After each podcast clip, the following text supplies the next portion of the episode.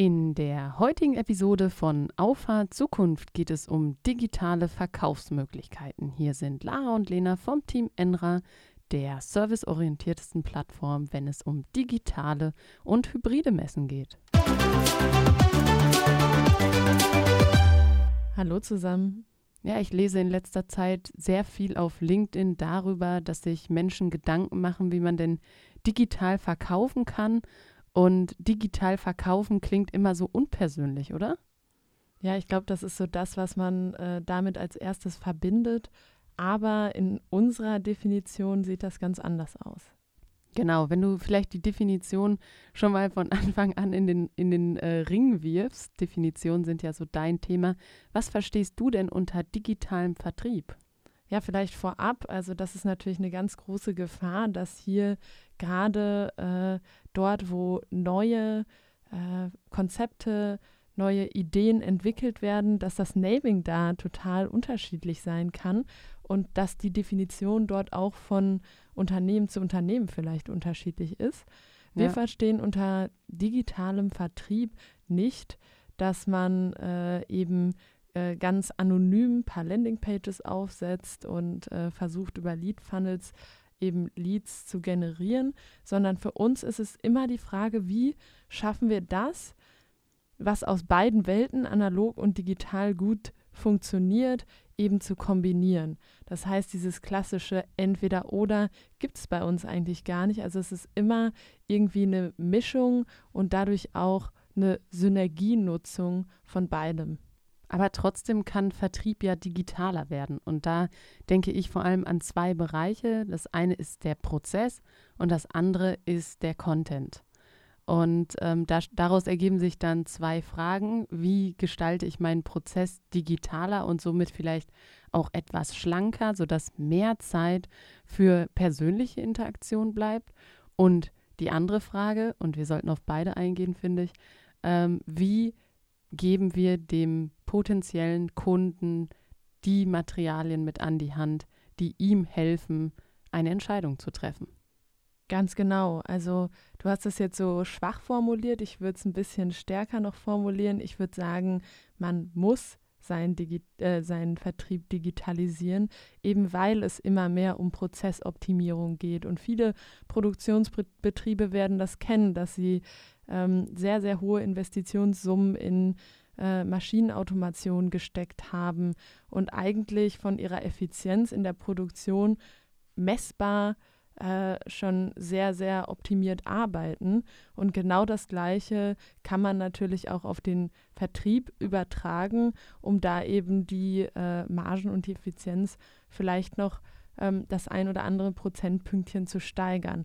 Und ähm, Jetzt gehen wir mal auf deine äh, zwei, zwei Pfade ein.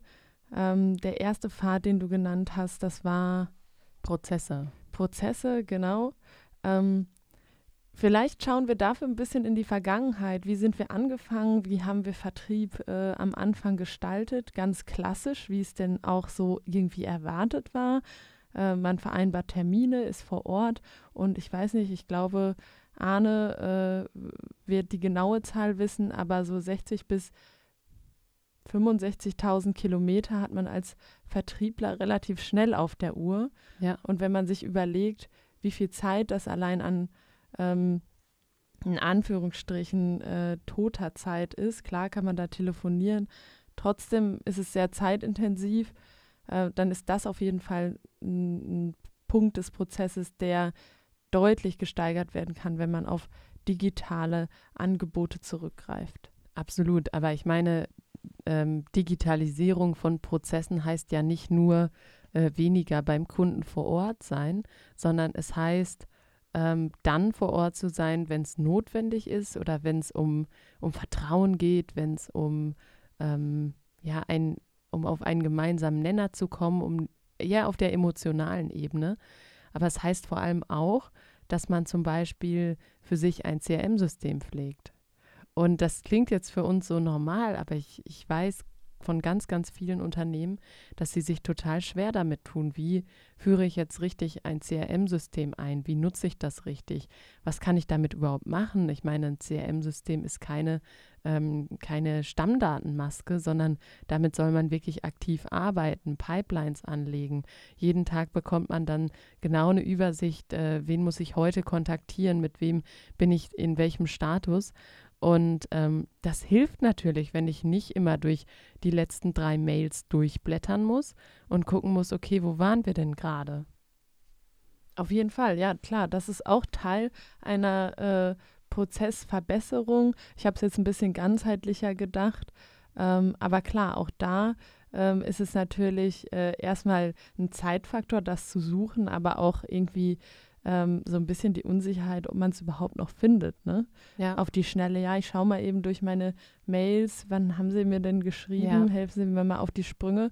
Ähm, das ist ja auch erstmal ähm, gegenüber dem Kunden äh, nicht ganz hundertprozentig und äh, auch für einen selbst äh, problematisch, weil man ähm, vielleicht bestimmte Informationen gerade gar nicht auf dem Schirm hat. Ja, das muss man gut überspielen können. Also, und es geht ja auch nicht nur darum, äh, sich das Suchen zu erleichtern, sondern auch unterschiedliche Aufgaben, die im Vertrieb anfallen, ähm, besser zu verteilen. Das heißt, wenn zum Beispiel über das Marketing ein Lead generiert wird, dann äh, geht es ja irgendwann auch um Lead-Qualifizierung und dafür muss man eine kleine Recherche machen und dann äh, kann ein Vertriebler, eine Vertrieblerin jemanden anrufen oder eine Mail schreiben. Und dadurch habe ich natürlich viel weniger Zeit verloren, wenn ich weiß, okay, da ist ein Lied reingekommen. Ähm, derjenige, der dafür zuständig ist, den zu qualifizieren, ähm, sieht diesen Lied und gibt den direkt weiter, packt den in die Pipeline desjenigen, der eben die, den Kontakt herstellen soll. Und ähm, das finde ich eigentlich äh, spannend und ich, ich, ich kann mir auch gut vorstellen oder ich weiß auch, warum sich viele damit schwer tun, das wirklich tief in den Prozess zu integrieren. Bei uns ist das auch noch ein Prozess. Also wir sind auch noch nicht da, äh, wo wir mit unserem CRM-System sein wollen. Ähm, und es sind viele, viele kleine Schritte zu gehen. Aber wenn man das dann einmal tief integriert hat und für sich genau den Weg gefunden hat, der, der funktioniert, dann ist es auch für neue Kollegen im Vertrieb viel, viel leichter, ähm, ja, mitzustarten, äh, im Vertrieb eben erfolgreich zu sein. Ja, es ist ganz interessant. Äh, Lara und ich machen ja vor diesem Podcast kein Briefing-Gespräch. Wir schmeißen ein Thema in den Raum und ähm, tauschen uns vielleicht noch mit ein, zwei Sätzen darüber aus und dann geht's los. Ähm, es ist interessant, weil ähm, bei diesem speziellen Thema habe ich eine etwas andere Vorstellung gehabt von dem, was in meinen Augen als digitaler äh, Vertrieb relevant ist. Und zwar ähm, klar, das drumherum auch, aber letztendlich auch, wie äh, verkaufe ich digital.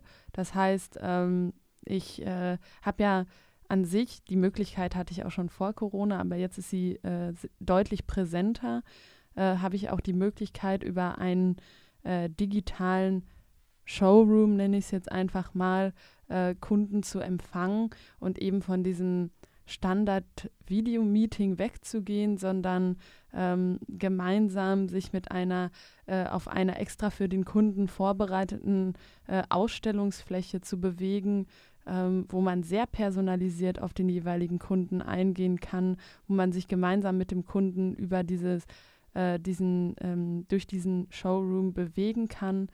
Ähm, das Ja. ist ja auch äh, Teil von äh, digitalem Vertrieb. Das vor allem. Und ähm, ich glaube, das ist auch äh, generell ein wichtiges Thema für die Zukunft, für Unternehmen, sich äh, auch dahingehend auszurüsten, ähm, nicht um es heraufzubeschwören, aber einfach um auf bestimmte aus neue Ausgangssituationen dann eben auch deutlich flexibler reagieren zu können. Das ist ja auch der viel, viel spannendere Part an digitalem Vertrieb. Wir sind jetzt mit dem langweiligen Prozesspart angefangen. Ähm, liegt vielleicht daran, weil ich mich viel im Moment damit beschäftige.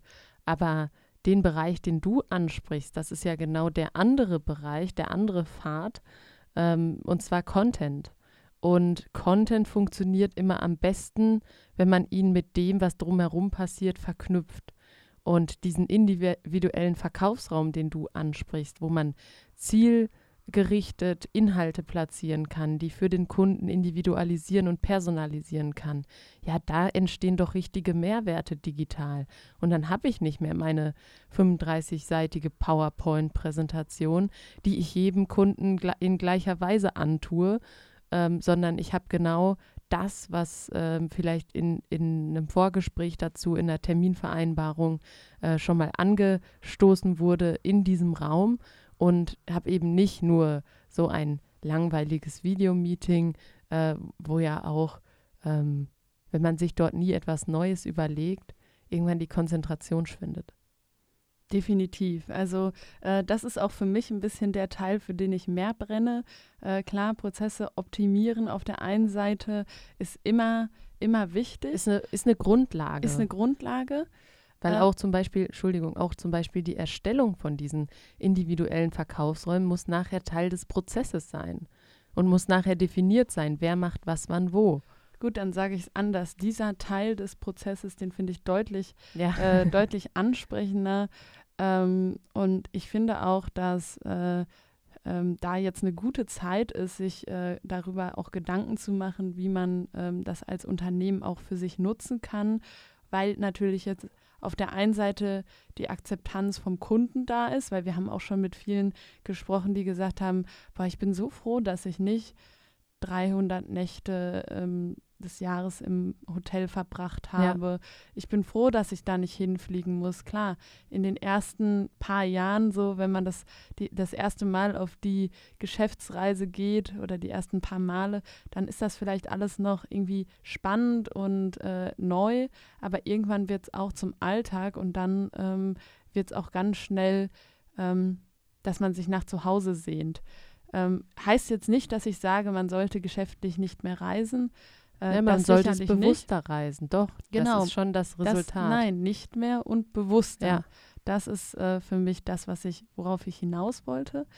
Ähm, man sollte sich überlegen, für welche, ähm, für welche Interaktion lohnt es sich, ähm, diesen, diese Strapazen auf sich zu nehmen. Strapazen im Sinne von ist natürlich auch immer so ein bisschen, äh, ja, ein bisschen unkomfortabler ähm, als wenn man äh, das von zu Hause oder aus dem Büro machen kann. Aber Strapazen auch im Sinne von der finanziellen Belastung, die natürlich auch nicht unerheblich ist, wenn man sich überlegt, wie teuer es ist, ähm, gerade Langstreckenflüge zu realisieren. Teuer und natürlich ist es auch irgendwann ein Nachhaltigkeitsthema.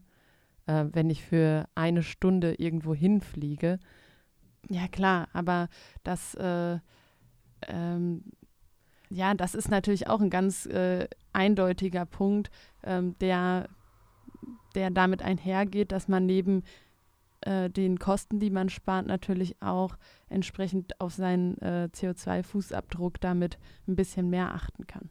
Absolut. Und äh, vielleicht nochmal, um darauf einzugehen, dass digital zusammen mit Menschen funktioniert und nicht auf Basis von Maschinen ich denke, das zeigt ganz deutlich, dass in, ne, in unserem Verkaufsprozess von Software zum Beispiel immer ein persönlicher Kontakt stattfindet.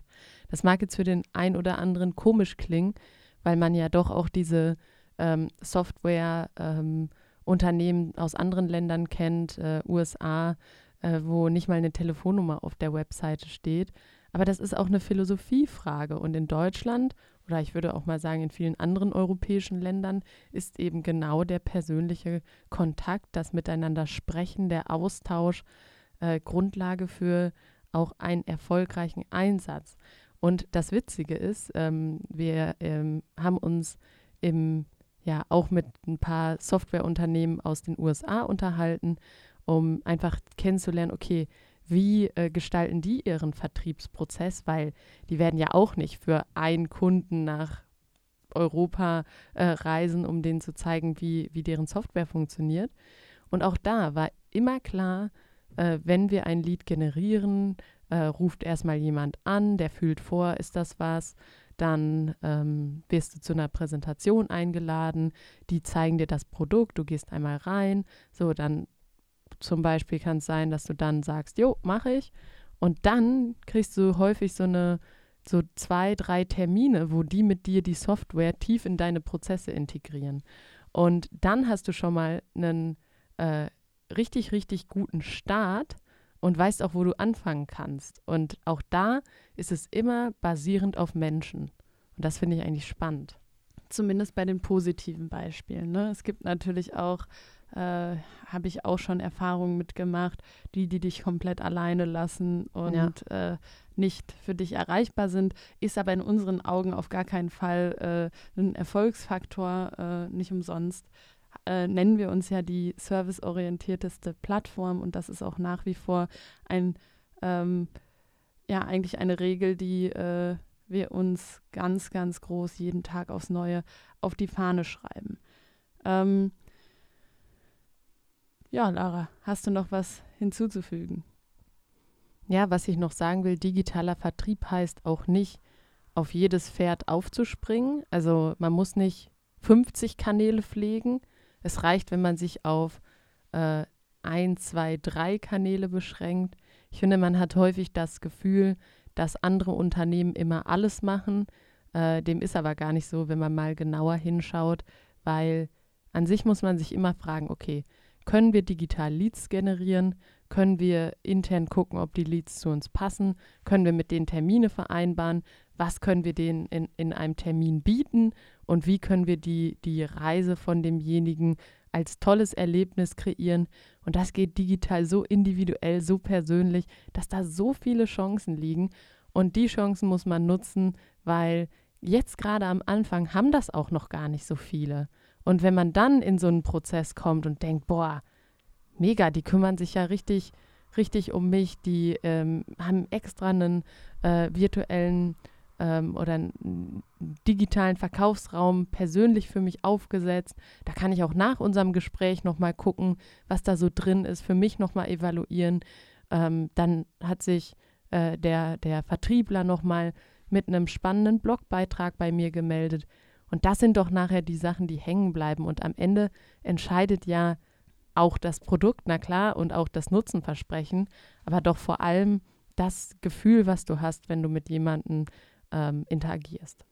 Auf jeden Fall. Und das Schöne ist, dadurch, dass der Prozess äh, dort noch relativ am Anfang ist und äh, das noch sehr, sehr äh, wenige Unternehmen machen, ähm, hat man da natürlich jetzt auch die Chance zu gestalten. Also ähm, für uns ist es ja jetzt wieder ganz interessant, weil es wieder so ein bisschen back to the roots geht. Ne? Also ähm, das war ja äh, ein großer Teil unseres äh, äh, Geschäfts, diese ähm, ja, digitalen Displays haben wir es äh, damals genannt, aber im Großen und Ganzen ähm, trifft äh, die Definition digitaler Verkaufsraum darauf auch zu ähm, dass das jetzt wieder so ein bisschen zurückgeht und äh, wir uns jetzt wieder neu überlegen können, ähm, wie, wie schaffen wir wieder aufs neue Begeisterung.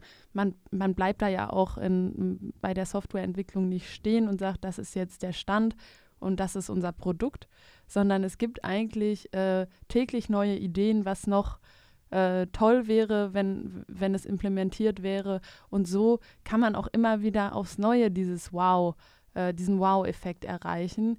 Ähm, ist, ist ein super spannendes Thema und natürlich an, dann auch am Ende ähm, für den Kunden super, wenn es da weitergeht äh, und äh, auch der Kunde immer wieder neue Dinge äh, hat, die er dann letztendlich seinem Kunden ähm, präsentieren kann und dadurch eben einen super innovativen Eindruck hinterlassen kann und damit auch natürlich am Ende das Gefühl äh, ja, in den positiven Bereich äh, pushen kann.